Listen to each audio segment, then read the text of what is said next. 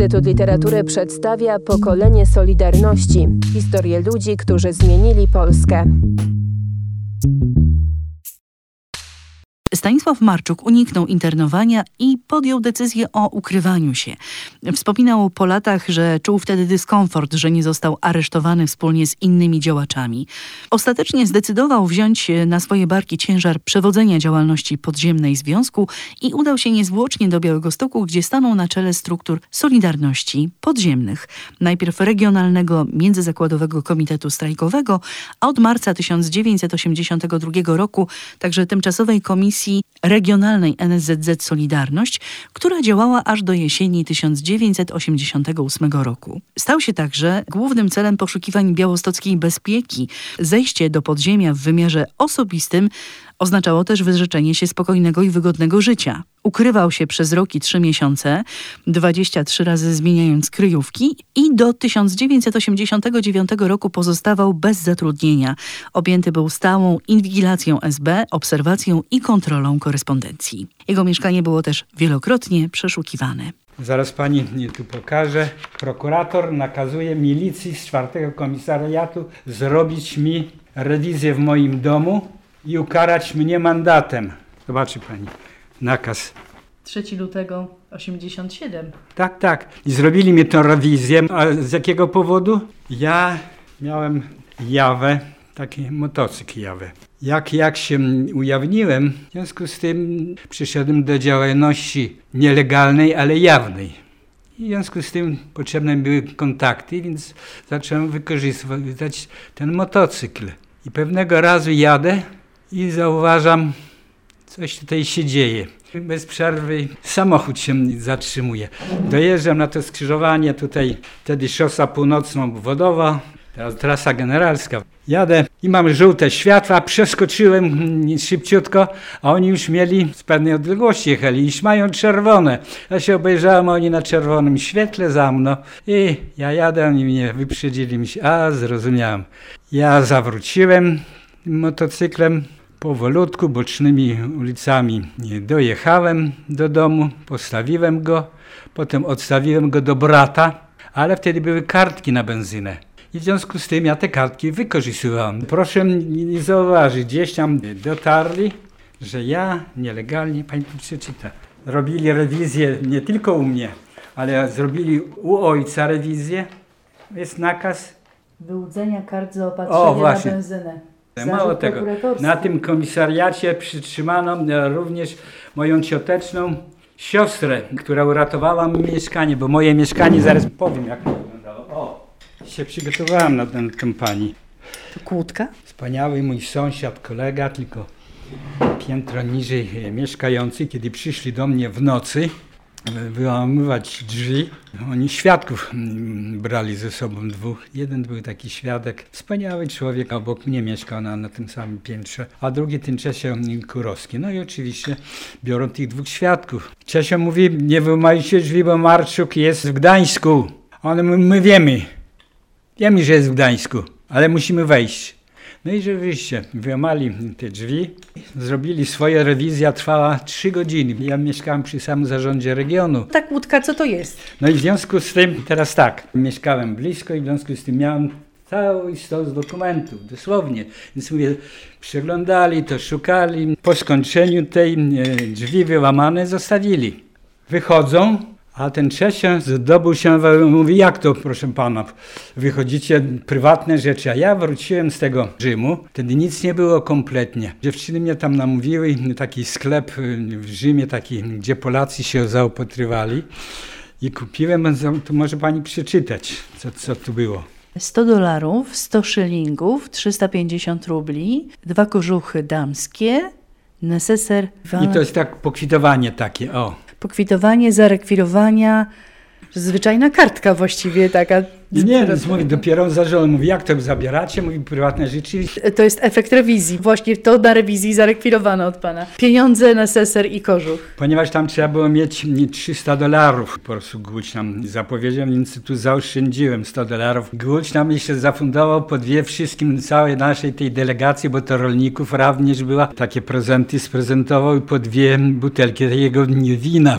Też zabrali. Jakby tak patrzyły na tę historię, no już odległą trochę, nasze dzieci, to co one muszą zapamiętać z tego czasu solidarnościowego zrywu? Nie, to jest za późne czasy, żeby nad tym rozpomnieć. Czas swoje robi. Ja się wcale nie dziwię, że ta młodość się nie interesuje, bo to jest zupełnie co innego.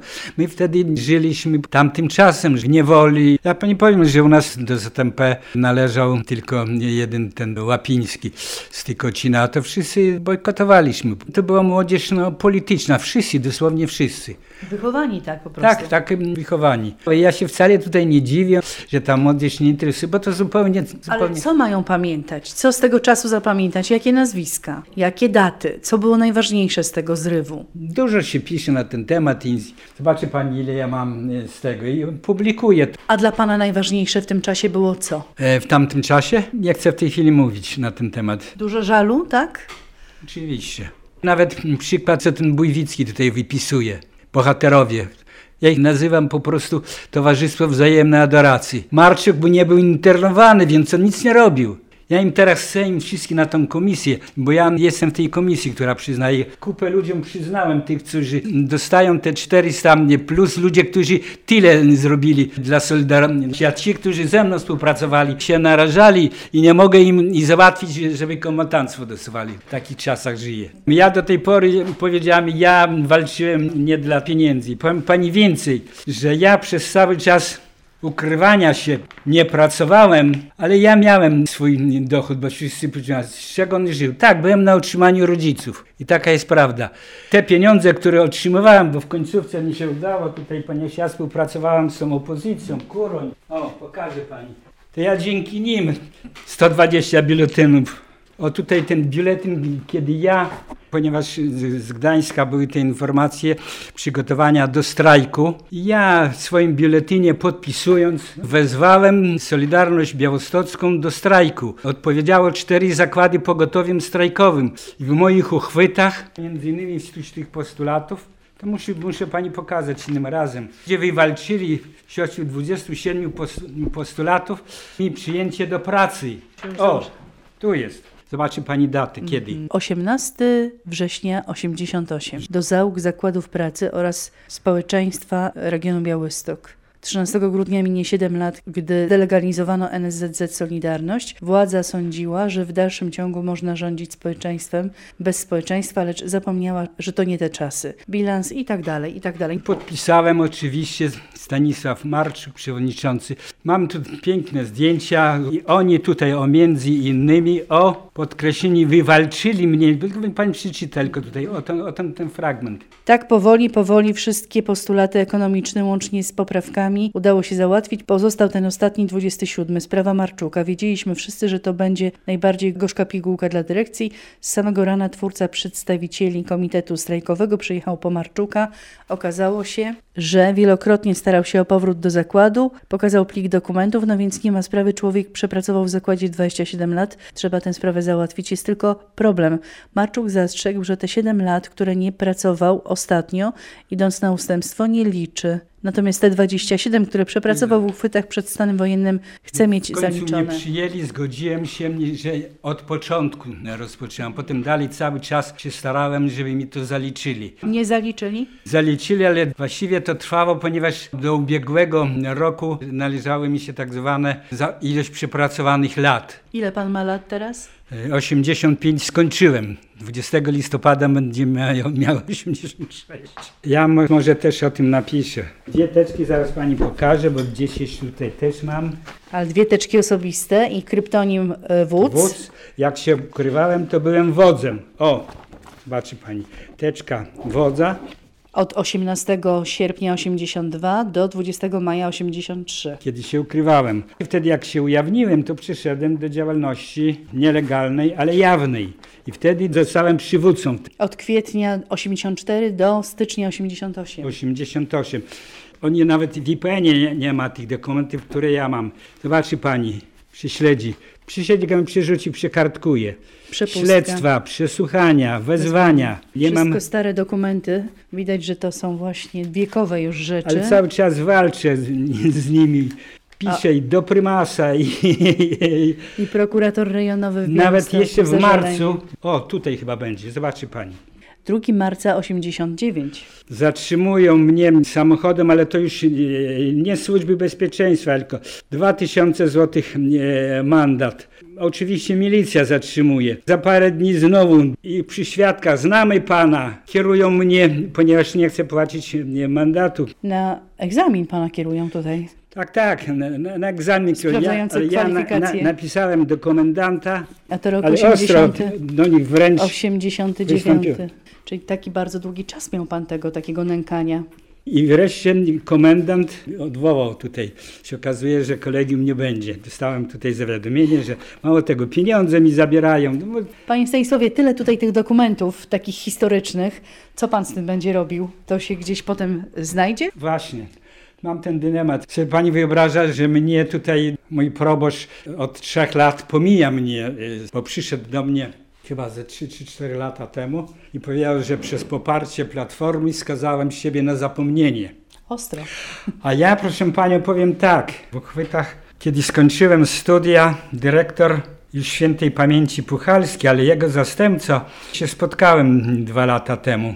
Prosi mnie dyrektor Puchalski, bo odchodzi zastępca dyrektora na emeryturę, a dyrektor Puchalski proponuje mi zastępcę dyrektora w uchwytach do spraw inwestycyjnych. W uchwytach każdy mistrz musiał należeć do partii. Ja dyrektora uprzedziłem, powiedziałem: panie dyrektorze, począwszy od majstra, wszyscy należą do partii. Ja do partii, mówię, nie należę. W związku z tym, jeżeli mogę być jako niepartyjnym, to dziękuję i przyjmuję to. Ja mówię, bardzo szanuję ludzi niepartyjnych, którzy naprawdę są z zasady po prostu, z przekonań. Dlatego ja nie chcę do partii należeć. Może niech pan musi się na pewno skontaktować, mówię, z komitetem i uzyskać pozwolenie, bo inaczej jak mnie po tygodniu przyniosą, on dosłownie za nie mówił, ten dyrektor, długo. No dobrze. No i po tygodniu niestety takie miałem przekonania po prostu, a on mnie tutaj dziś wrogiem ojczyzny. Pokolenie Solidarności. Cykl podcastów przygotowanych przez Instytut Literatury w Krakowie.